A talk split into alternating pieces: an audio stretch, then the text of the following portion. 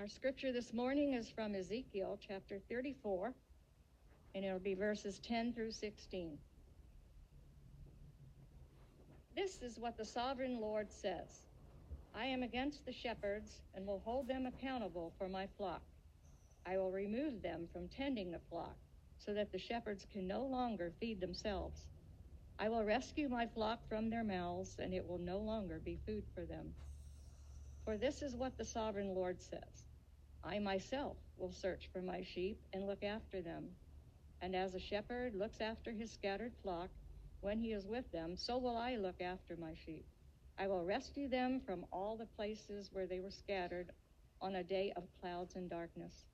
I will bring them out from the nations and gather them from the countries, and I will bring them into their own land. I will pasture them on the mountains of Israel, in the ravines, and in all the settlements in the land. I will tend them in a good pasture, and the mountain heights of Israel will be their grazing land. There they will lie down in good grazing land, and there they will feed in a rich pasture on the mountains of Israel. I myself will tend my sheep and have them lie down, declares the sovereign Lord. I will search for the lost and bring back the strays. I will bind up the injured and strengthen the weak, but the sleek and the strong I will destroy. I will shepherd the flock with justice. May the Lord bless the reading of and the hearing of this word. Good morning. How's everybody today? Good. Who knows what tomorrow is? Stop giving the answers away. so tomorrow is the feast day of St. Lucy or St. Lucia. Anybody know who she is? Hmm? No, our cat is named Lucy. Well, this might give you a clue. Let's see if I can get it straight here. That help? No? The ghost of Christmas present. Uh, yeah, maybe. I would have worn a white dress, but it didn't fit. Um, so she would normally have a white dress and a red sash. And she was uh, born in 238, 83, 283 AD. Long time ago. she was a Christian when it was not a good thing to be a Christian. The Christians at that point were being persecuted. And she was from a very wealthy family. Her father had died, and she had a lot of money. Her mother was sick, so they went and prayed for her mother to be healed. And Lucy made a vow to God that if her mother was healed, she would devote her life to serving God. She would stay a virgin and she would serve God. Well, as a daughter of a wealthy family, and the mother was, she did get healed actually, um, she decided that she needed to be married. Her, her daughter needed to be married. And she chose a man who was not a Christian. And Lucy was very upset about that. So the money that she was supposed to give to her husband, she secreted away and bought food and supplies and took it to the Christians that were hiding in the caves and in the tunnels and the catacombs. But in order to carry all the stuff, it was dark. So she had to put something with light. So she rigged up a crown of candles so that she didn't have to use her hands to see where she was going. And that way she had two hands to give instead of just one. So, her husband to be, her fiance, was very unhappy that this money was disappearing and going to these Christians that he thought was terrible. So he turned her in. He said, You know, this Lucy over here that I'm supposed to marry? She's one of those Christians. You better get her. Well, her sentence was originally to be a prostitute. They, they were going to make her be a prostitute. Someone who's pledged their life to God and pledged to stay a virgin was now going to have to be a prostitute? Well, according to legend, that did not happen because the day she was supposed to be taken to the brothel, she became petrified like stone. So they couldn't take her there. So then they decided, well, we'll just burn her. So they built a fire around her and set it on fire. And she didn't burn. Weird. So there's all kinds of different tales about how she actually died. Some say she died in prison, but I believe that she was actually stabbed through the neck, and that's how she died. But that's not what's important. What's important is many years later, she was born in Syracuse in Sicily, but many years later, there was a famine. And she was seen coming on a boat full of food with her white robe and her red sash and her crown of candles. They saw two boats coming. When the boats came to shore, she wasn't there, but the boats were full of all the supplies they could possibly need. So a generous young woman who dedicated herself to God was still giving. Let's make sure we have two hands available to give this Christmas season because there are so many people in need. St. Lucy's costume, her white, reminds us of the purity. The red reminds us of her faith and her willingness to sacrifice. Her crown of light, bringing light to the darkness, reminds us that Jesus brought light into our dark world. Her crown was also made of evergreens, which reminds us of everlasting life, and her willingness to serve. And the bread that she gave all points to Jesus, the light of the world, the bread of the world, everlasting life. Let's pray. Dear Lord, we thank you for St. Lucy. We thank you for the ministry she had. We thank you for her courage and her willingness to step out in faith, knowing that others were against her. We thank you for her generosity, and we thank you that you sent Jesus to bring us light, to bring us hope, and to bring us spiritual food. We thank you in Jesus' name. Amen. Let's pray. Lord, on this day where we contemplate your joy that you came to bring to us, we pray that we will have open minds and open hearts, and that we will have a true sense of the Good Shepherd that you are. In Jesus' name, amen. So, as we already said, this is the third Sunday of Advent. It actually has a Latin name. Maybe the other ones have Latin names too, but the one for this one is more famous. It's called Gaudete, which means rejoice ye. um, so if you ever see that word, that's what this is. That is what this is what it is referring to. So rejoice. This is also um, so. This is Joy Sunday. This is also the Shepherd Sunday when we're talking about kind of subcategories for Advent Sundays. And we think on this Sunday of the shepherds that the angels came to, um, who told the, who were told about Jesus and went to see him as a baby in a manger. That's the main focus of the shepherd candle. But I think for that piece of the Christmas story to make sense, we need to take a look at some other shepherds first. So we're going to look at the shepherds in Ezekiel chapter 34. Bernice read a small portion of that chapter. It's actually a pretty long chapter, and it is a God rant. um, the verses before chapter 10 are this really quite disturbing description of the leaders of the people of Israel at the time Um, and how they were treating the people that they were supposed to be shepherds over. So, when you are in a leadership position, if you come across this passage, it can feel a little unsettling.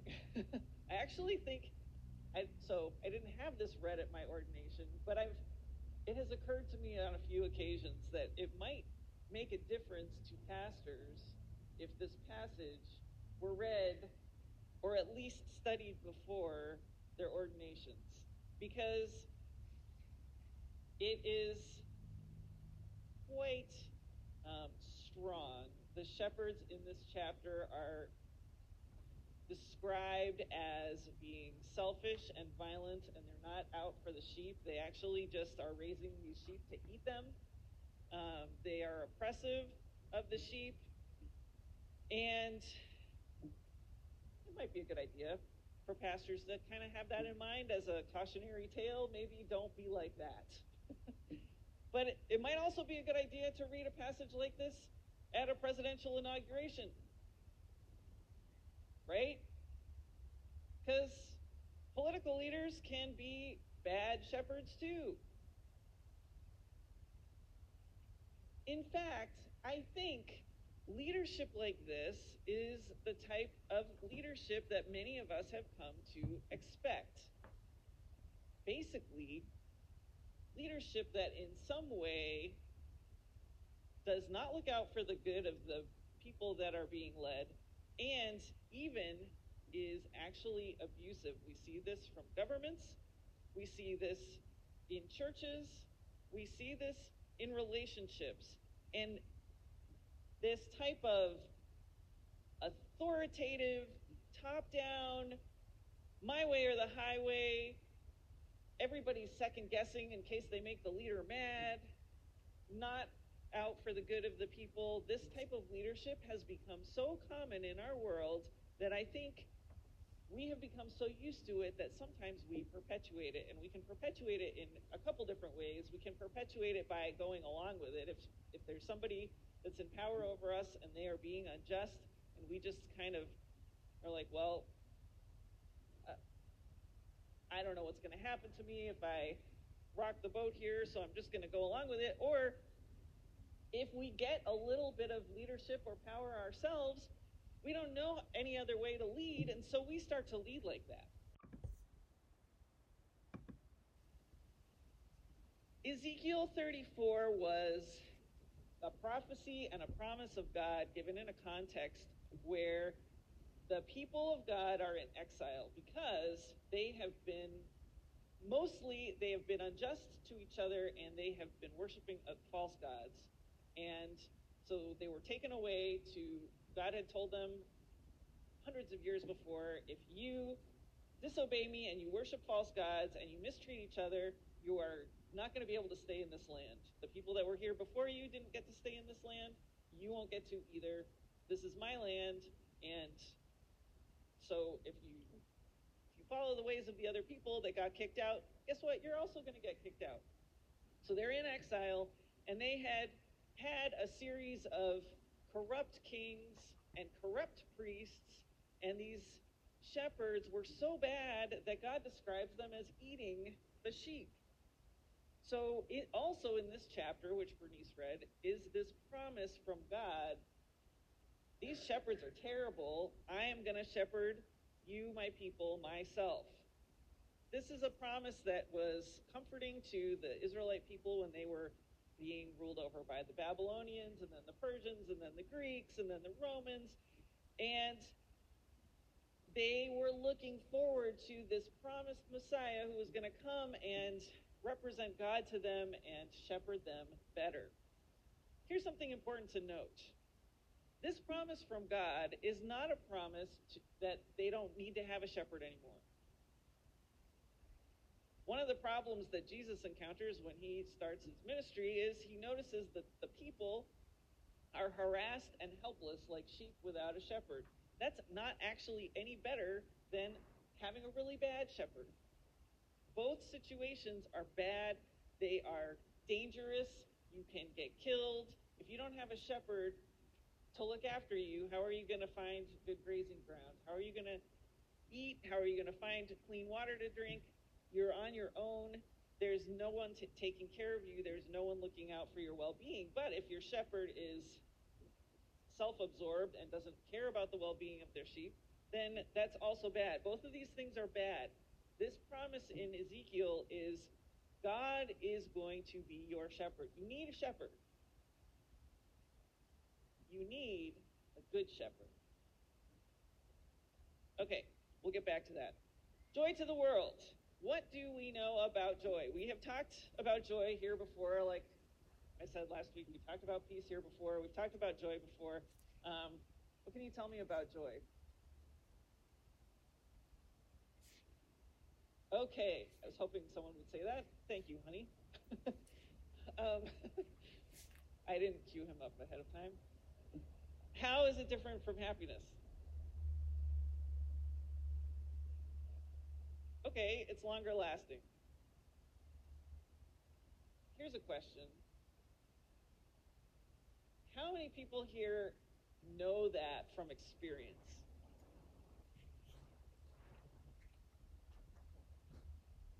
Okay. There are some people, but not everybody. We say this in church a lot, right? Joy and happiness are not the same thing. Joy comes from God, and joy is this kind of sense that, you know, all will be well and and things are okay even if they're not even if they don't seem okay. Um, but a lot of us maybe have heard that and we think we understand that. But if you really think about it, it's like, well, do I really know what that feels like? That used to be me. I really um, wanted that to be true. And every once in a while, I'd have a glimpse of, yeah, you know what? I'm okay, even though this doesn't feel okay. But most of the time, all of that was theory. So last week we saw that preparing for peace doesn't always feel or start out very peacefully. And this week we're going to see that shepherding joy isn't always like, yeah, everything's great and I'm okay and and the world is okay. It's not always like that. It is like that for the shepherds in Bethlehem when the angels come to them. They're like first they're afraid and then they're really excited and they go and see the baby which was just as it had been told to them and they hurry off and tell everybody about this baby that has come in the manger. And their joy is loud and big and exciting, and that is joy sometimes. But often, joy is actually a quieter bedrock under the surface trust that there is not that there is not only a good shepherd but that he is not just the concept but he is my shepherd. He is your shepherd. He is our shepherd. And in order to trust that, it maybe helps a little bit to know what that means. So we're going to listen. I'm going to reread part of this passage that Bernice read and ask you to listen to what the sovereign Lord says he will do as a shepherd. There's a whole lot of I will statements in this. And consider how he has done these things in your individual life and for Central Baptist. He said he's making this promise to the people of Israel, but we are his people too. And so just think, see if you can think about ways that he has done these things that he says he will do for you and for our church. He starts off and says, I myself will search for my sheep. One thing I can think of for Central Baptist is that this church has been through a lot, and we're still a pretty small congregation, but we're not as small as we were. And it seems like both from those of us that are here inviting other people, but also for people just walking in, God is kind of hand picking people that He wants to be part of this particular body of His people it sometimes feels sort of like a coincidence, except it's not, really. I will search for my sheep, he says. I will look after them. As a shepherd looks after his scattered flock when he is with them, so I will look after my sheep. Does anyone have any testimonies of how God has looked after you recently?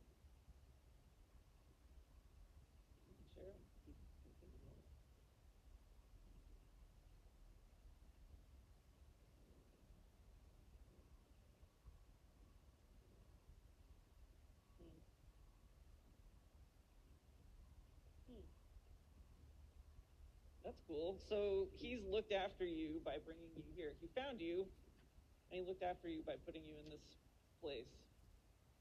That's great. One more. Okay, I'm going to tell a story then.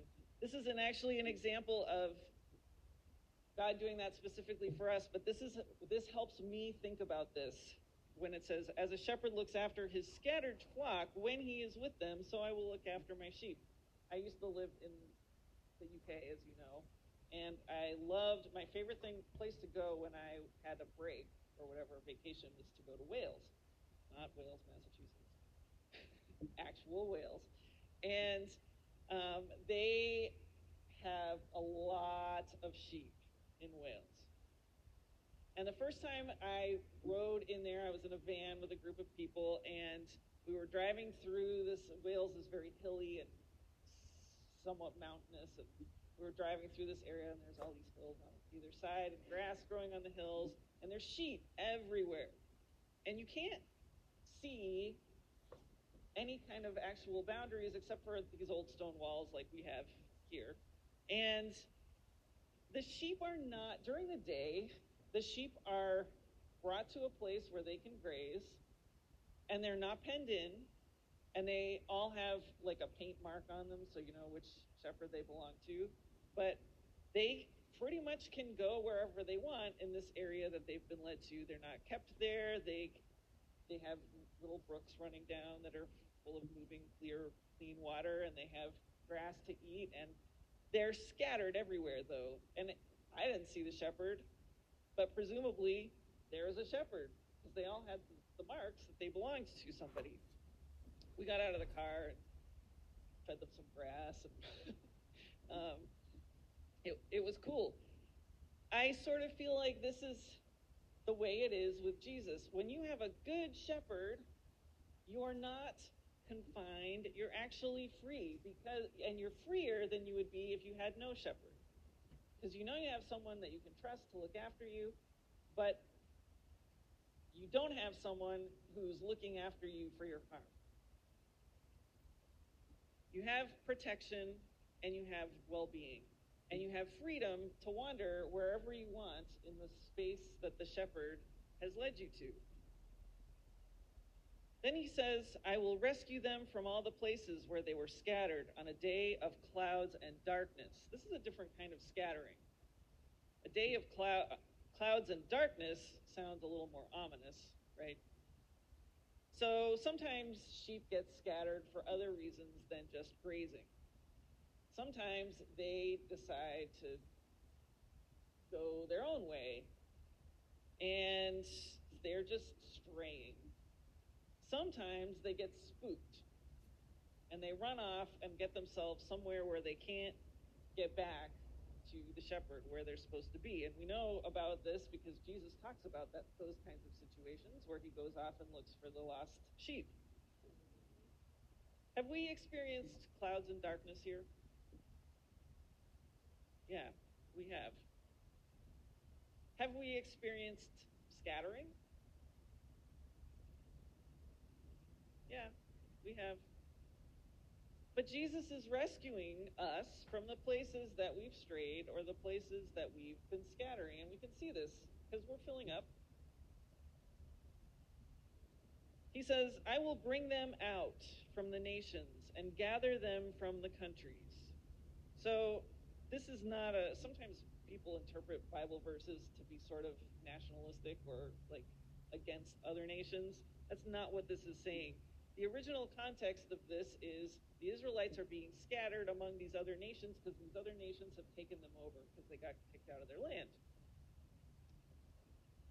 In the Bible, especially in the Old Testament, a lot of times when other nations are referred to, what God is really talking about, or what the prophet is really talking about, is the spiritual power that is over that nation, that is not God.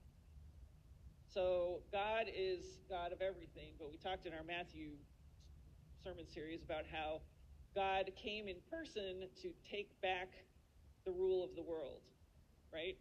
And he was and he chose the Israelites specifically to be God of that specific people so that through them he could regain his rightful rule over the rest of creation.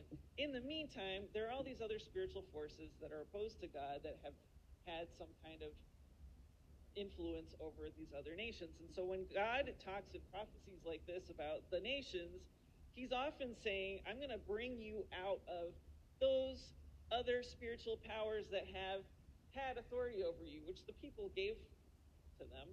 They were they were worshiping idols. They had given away God's authority. And so God's saying, I'm going to bring you out of there. In Jesus' context, so that's the original context. In Jesus' context, now he's actually doing it. And so he's saying, I'm going to make one new family out of all the nations, not just the Jews. I'm bringing all of the nations under my rule. And we will be rescued not from our heritage, but from the spiritual powers that oppose God that have been in any country, in any principality, any force, any government other than God's own. God is going to rescue a people out. And that includes us from all the nations. So I will bring them out from the nations, the spiritual opposition, and gather them from the countries. I will bring them into their own land. And in the original context, that meant the land of Israel. That was the land that God had chosen to start this retake of all of creation. But now that Jesus is king, we get brought to our own land wherever we are. Where we are, where Central Baptist Church is, this is God's land. God is taking this land through his people. And he is going to take all of creation through his people wherever they are throughout the world. This is why missionaries exist, because God wants all people to be part of his one flock. I will pasture them on the mountains of Israel, in the ravines, and in all the settlements in the land. God's people everywhere, the whole planet, back under God's good rule. I will tend them in a good pasture, and the mountain heights of Israel will be their grazing land. This is like, this reminds us of Psalm 23, which we read in the responsive reading. Good pasture. He leads me into good pastures by clean waters. He restores my soul. He says, I myself will tend my sheep and have them lie down, declares the sovereign Lord. The good shepherd will give us rest and peace. He will not abuse us. We don't have to strive or feel guilty when we become his sheep. And in that, we can have a deeply settled joy. A calm joy, a comforting joy, almost like a lullaby, the joy of rest. He says, I will search for the lost and bring back the strays. I will bind up the injured and strengthen the weak. But the sleek and the strong I will destroy. I will shepherd the flock with justice. So, Pastor Jen, you always talk about the love of God. How come you don't ever talk about God's holiness? God's holy too. What about sin? Yeah. So, God is holy. And He's really mad in Ezekiel chapter 34 because He's holy. He's mad at the bad shepherds. He's also mad at the sheep. But first, let's think about this we often picture God in his holiness as being like our bad shepherds, but worse, because that's what we have experienced before. We understand that God is holy, God doesn't sin, God doesn't like sin, we sin.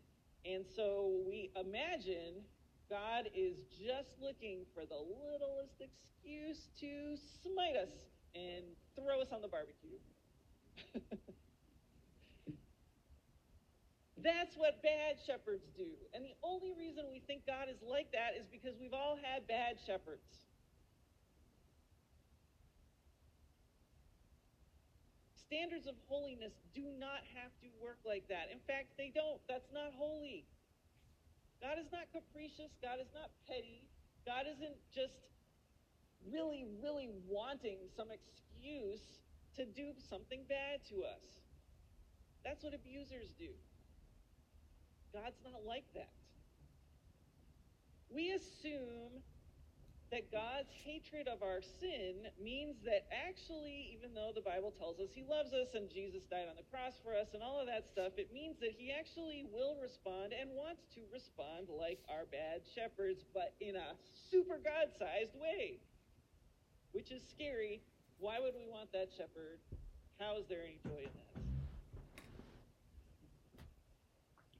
But this is Joy Sunday, and it's Joy Sunday because of the shepherds, and the shepherds experienced joy. The shepherds in the time of Jesus were not necessarily a super respected category of society. They were dirty, they couldn't go to synagogue because they were working with their sheep all the time.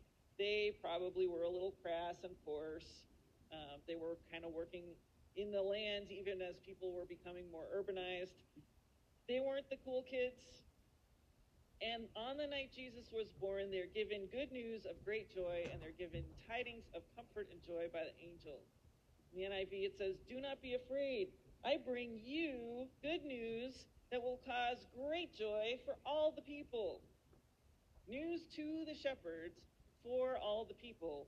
A baby wrapped in swaddling clothes lying in a feed trough is both the Lamb of God who takes away the sins of the world, and an actually good shepherd. We have a good shepherd who is not only completely consistent in his love for us, but became a sheep like us, along with us, for us. A sheep who would be slaughtered and sacrificed by the bad shepherds, by the spiritual powers, by the human powers, and by the evil in our own, the sin and evil in our own lives and our own hearts. Our good shepherd became a sheep who was sacrificed for us so that we can be both his redeemed sheep and we can follow his example as good shepherds to each other.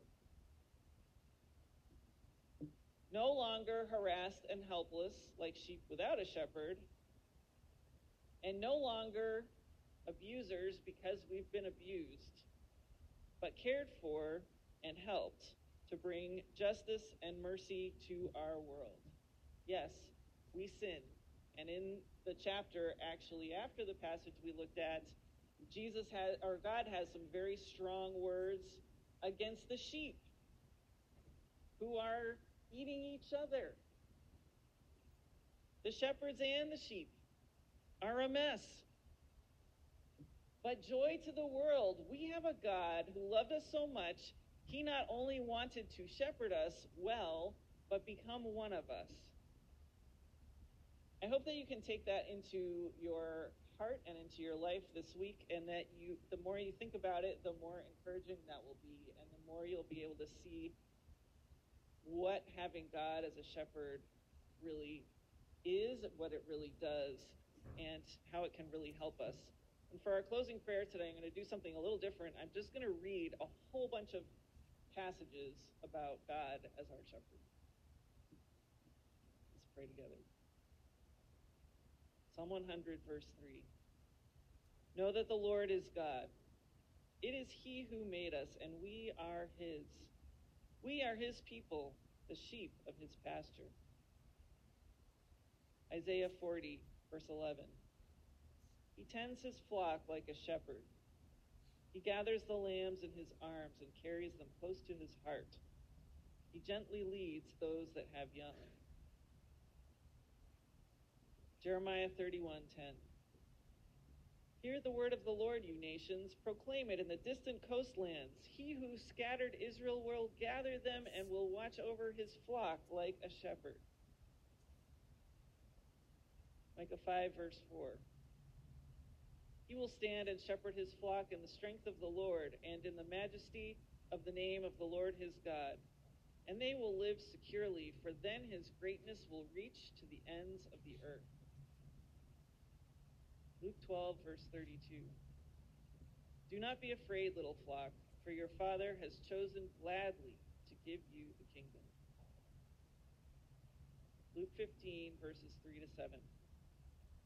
Then Jesus told them this parable Suppose one of you has a hundred sheep and loses one of them. Doesn't he leave the 99 in the open country and go after the lost sheep until he finds it? And when he finds it, he joyfully puts it on his shoulders and goes home.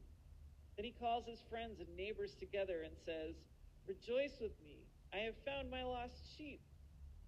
I tell you that in the same way, there will be more rejoicing in heaven over one sinner who repents than over 99 righteous people who do not need to repent. Verses from John chapter 10. I am the good shepherd. The good shepherd lays down his life for the sheep. I am the good shepherd. I know my sheep, and my sheep know me, just as the Father knows me, and I know the Father. And I lay down my life for the sheep. I have other sheep that are not of this sheep pen. I must bring them also. They too will listen to my voice, and there shall be one flock and one shepherd. And finally, Psalm 95, verses 7 and 8. He is our God, and we are the people of his pasture and the sheep of his hand. Today, if you would hear his voice, do not harden your